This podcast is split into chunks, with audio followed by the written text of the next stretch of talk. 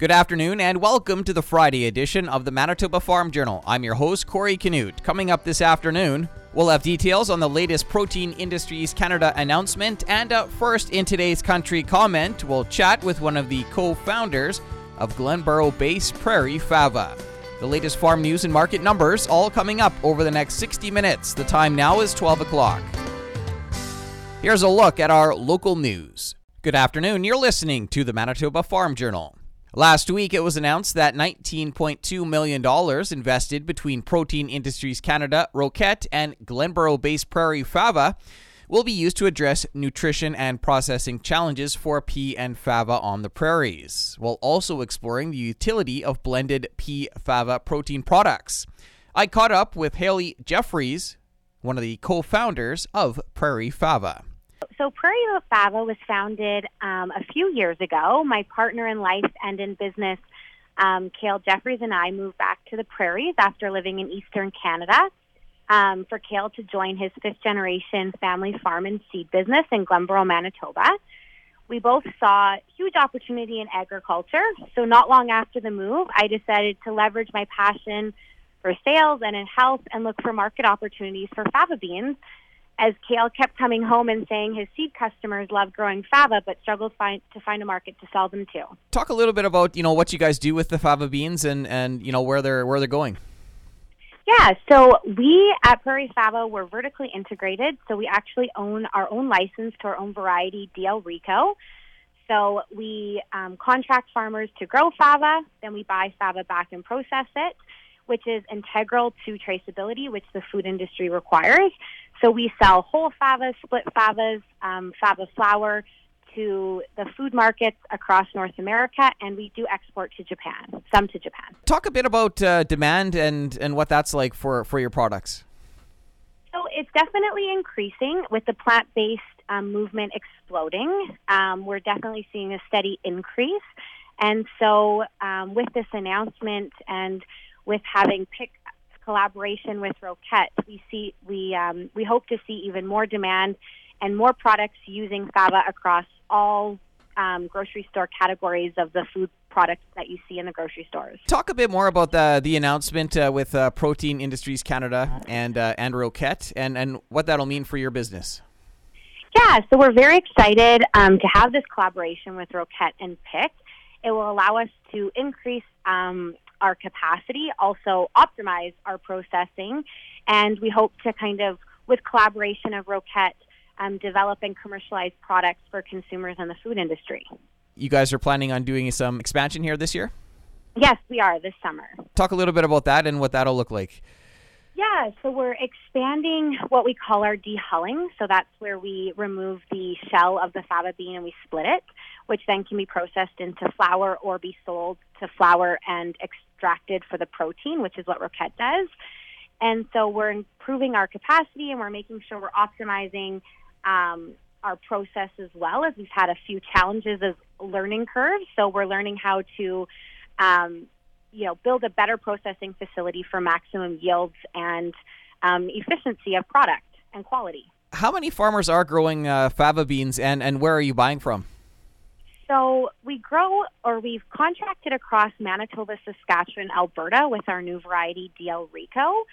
Um, roughly on average, you'll see about 100,000 acres of fava beans planted across um, across the prairie provinces. So we hope this can keep growing, and we hope that we'll have strong agronomic support to help support some of the challenges that farmers have been facing with certain fava varieties. And so we hope this is a good news story across the whole ecosystem. How is the crop looking uh, so far here this year? It's okay. Uh, we could probably use a bit more rain. Australia is having a really great crop, so hopefully ours will catch up. That was Haley Jeffries, one of the co founders of Glenboro based Prairie Fava. A look at what's happening in the markets this afternoon is coming up. Good afternoon, I'm Corey Canute. Protein Industries Canada has announced another key project with AGT Food and Ingredients and Ulivit. The $11.3 million project will focus on processing pea, lentil, and fava bean protein concentrate into texturized pulse protein like tofu, pasta, and non dairy products. AGT's president and CEO Murad Al-Katib. Along with Ulivit, we're pleased to be working on the development of pulse protein ingredients that will be developed further into retail and market ready foods for consumer and restaurant markets, helping to meet the increasing demand for vegetarian and flexitarian diets. Products that will be launched into retail, like this product, uh, which we're calling Veggie Pasta, which is going to be available on Canadian grocery shelves, we hope within uh, 2021. He notes the TPP can be used for sausage, burgers, and chicken, as well as coatings using pulse based flours and starches. Al-Katib adds they'll continue to expand into bakery products and snacks. Aerial crop spraying has been delayed this year due to the later spring seeding. Pembina Air Chief Pilot Jim Peters tells us what they're focusing on right now. Right now, we're into the leaf disease on the wheat that we're trying to protect the flag leaf and keep it uh, disease free. Following that, we'll get into anthesis timing, the flowering of the wheat. So we'll be doing an application there. Peter says insects were also a concern. We were busy with flea beetles and some cutworms, but now it's kind of tapered off a little bit. Most guys are able to take care of it with their own units. He notes grasshoppers are also showing up, although the numbers haven't warranted planes going up. And in the latest crop pest update, Manitoba Agriculture says some foliar insecticide applications for flea beetles in canola continued over the past week, although this seems to be coming to an end. Cutworm control continues, but is also decreasing. Grasshopper nymphs are present in high levels in some areas. Control around field edges has begun, and some full fields have been sprayed for grasshoppers. That was a look at today's farm news. I'm Corey Canute.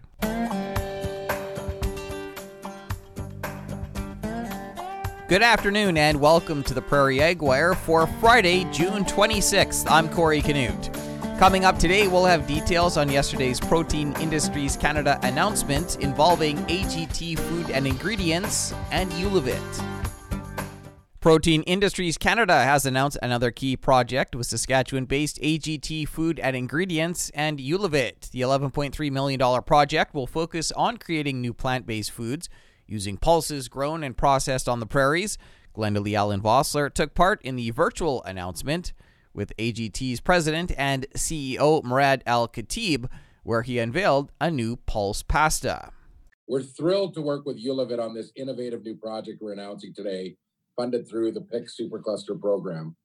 Along with Ulivit, we're pleased to be working on the development of pulse protein ingredients that will be developed further into retail and market ready foods for consumer and restaurant markets, helping to meet the increasing demand for vegetarian and flexitarian diets.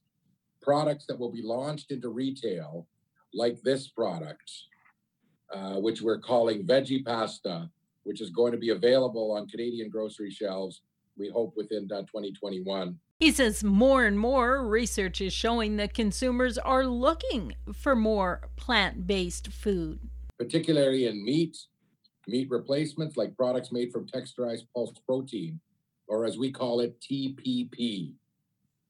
These products have really gained traction with consumers as they search out new and innovative products that are good for them and taste good as well.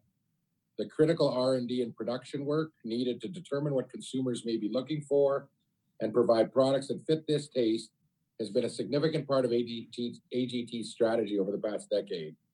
And we've been at the forefront leading what is now seen by many as the plant based revolution, providing opportunities for growth not only for AGT, but for emerging companies like Ulivit and the pulse food sector overall.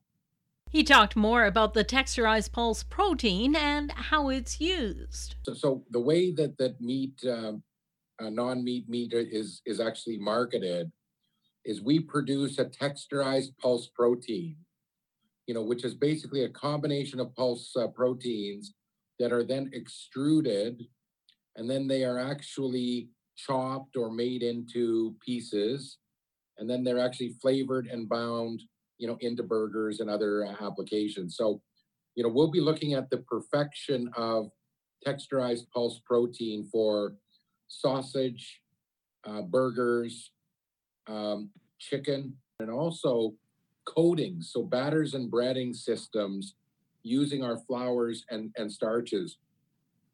So we're actually going to have, we're very excited that, you know, President's Choice is actually going to be launching uh, a veggie crumb made from uh, yellow peas. Uh, we're expecting that to be in retail late this year, early next year. And that will be 100% pulse based veggie coating that can be used to coat chicken, fish, you know, anything you use kind of a panko breadcrumb, you'll be able to use, you know, a pulse based ingredient. So, you know, those kinds of things will continue. And then we'll continue to expand into to bakery products. So bakery is a really big opportunity.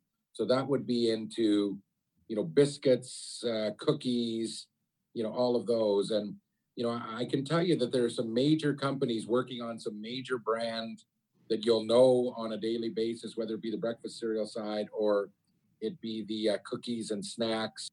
That's AGT's president and CEO, Murad Al-Katib. For Golden West, I'm Glendalee Allen Vossler.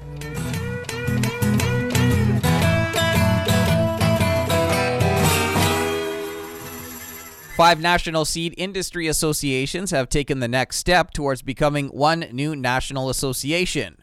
The five organizations, the Canadian Plant Technology Agency, the Commercial Seed Analysts Association of Canada, the Canadian Seed Growers Association, the Canadian Seed Institute, and the Canadian Seed Trade Association, have now shared the detailed ratification package with their memberships for their votes. The new organization would be called Seeds Canada. Chris Shurko is the chair of the Canadian Plant Technology Agency. Well, this week was uh, marks a, a, a, pretty big week where uh, you know we have uh, five organizations in the in the seed industry. Uh, a couple of them are you know 100 plus years old, and uh, today the the ratification package went out to members uh, to make a decision as to the future of the industry and whether those five shouldn't come together. And yeah, I guess talk about what will be happening over the next few months. You know, um, and when will the vote take place? So for each organization, the vote will take place at, at different times through the coming six months or so. Um, so over the coming months, the, with the package going out, you know, really the, the encouragement is to ask members of all the organizations to review the package and, and take a look and get well informed in terms of, you know, what uh, what the future looks like and, and how these organizations uh, work could work together, will work together uh, for a, you know, a better industry, both uh, you know, for its members, but also collectively for producers. And talk a little bit about you know what's been going on over the past year or so uh, to to get this process to where we are now.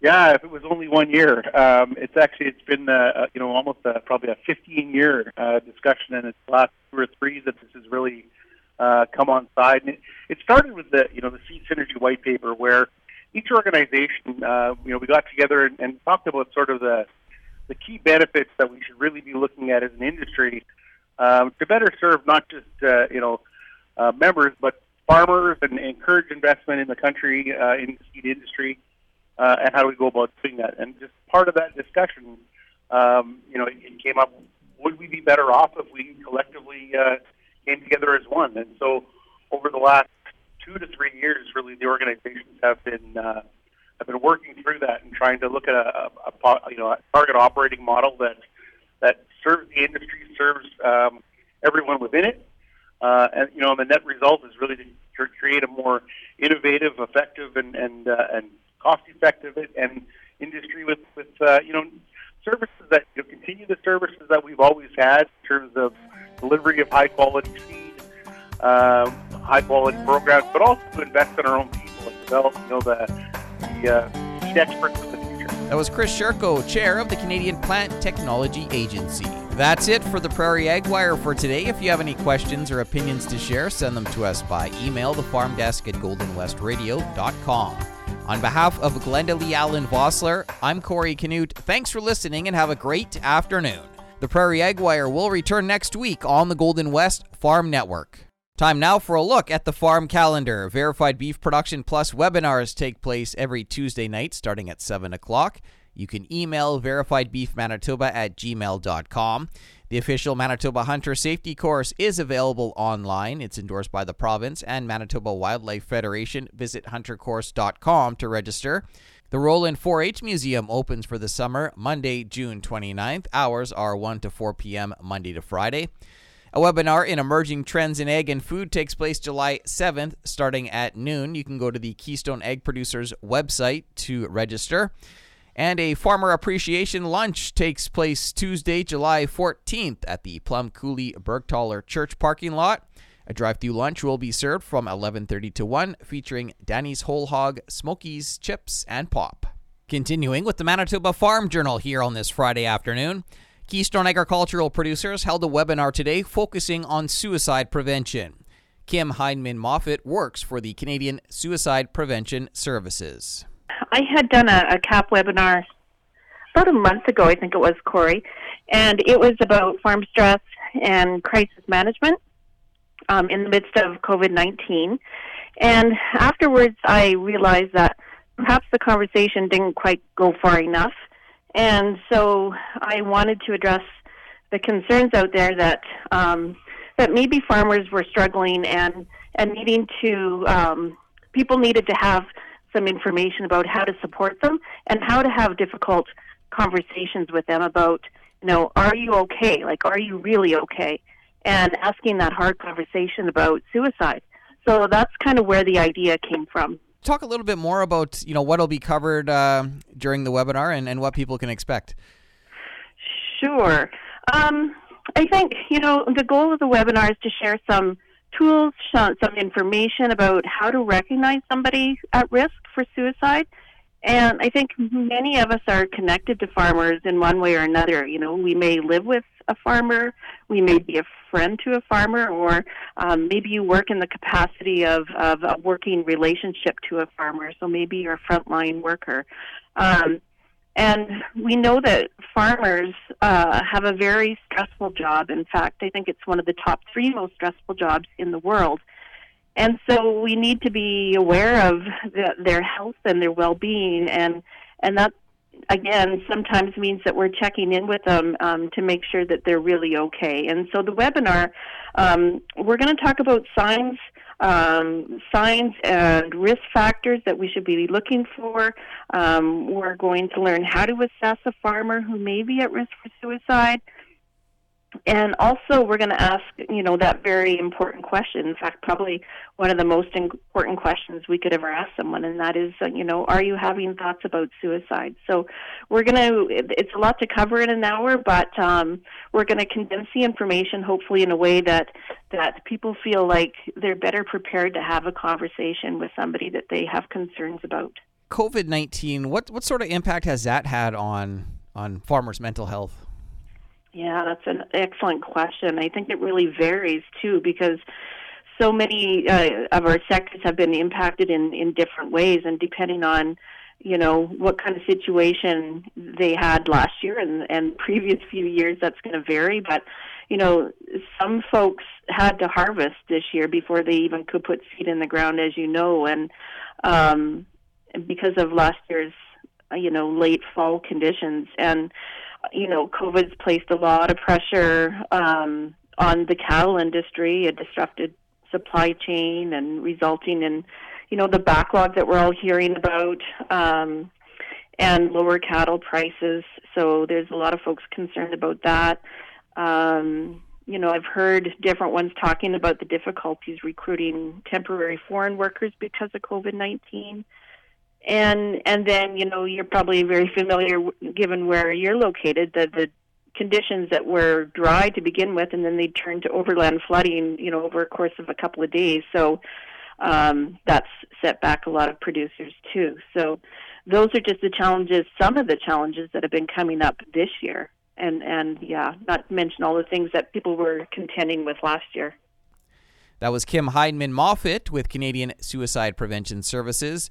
She gave a webinar through Keystone Agricultural Producers earlier today. Another look at what's happening in the markets heading into the close is coming up in just a moment. Time now for another look at today's farm news. We're starting to see more crop dusters take to the skies. Jim Peters is the chief pilot at Pembina Air Services. The spring season has been delayed a little bit with our later spring seeding, so that's pushed us back a little bit. Peters talked about the biggest benefit of using an aerial applicator. I think it kind of goes without saying. I mean, the airplanes don't leave any tracks. There's definitely an advantage to use an airplane because you're not losing anything due, due to trampling. He says right now they're spraying for leaf disease in wheat. The Manitoba government is providing a rebate of up to $4.2 million over a maximum of 20 years to a commercial greenhouse development in the Parkland region. Vermilion Growers has started construction of the first large scale greenhouse in Manitoba. The high tech hydroponic commercial greenhouse development in Dauphin will be designed for vegetable production, consisting initially of tomatoes with plans to expand to a wide range of produce. Phase one of the project is a 10 acre facility which plans to expand to 60 acres after five years of production. Vermilion Growers plans to plant its first crop in early 2021. Protein Industries Canada has announced another key project with AGT Food and Ingredients, a Saskatchewan based company. The $11.3 million project will focus on processing pea, lentil, and faba bean protein concentrate into texturized pulse protein like tofu, pasta, plant based meat, and non dairy products. AGT's president and CEO Murad Al-Katib unveiled one of the products yesterday that they are working on with Ulivit for the retail market. For consumer and restaurant markets, helping to meet the increasing demand for vegetarian and flexitarian diets. Products that will be launched into retail, like this product, uh, which we're calling Veggie Pasta, which is going to be available on Canadian grocery shelves, we hope within uh, 2021. He notes late this year or early next year, President's Choice is going to be launching a 100% pulse based veggie coating for chicken or fish that's made from yellow peas. And Manitoba Turkey Producers has teamed up with Exceldor Cooperative to donate $10,000 worth of turkeys to Southeast Helping Hands food banks. The organizations delivered over 570 frozen turkeys this week, which were sourced from the Granny's Poultry Plant in Blumenort. I'll be back after this to wrap up today's program. We've come to the end of another Manitoba Farm Journal. I'm your host, Corey Canute. If you have any questions or comments, you can reach us by email, the farm desk at goldenwestradio.com.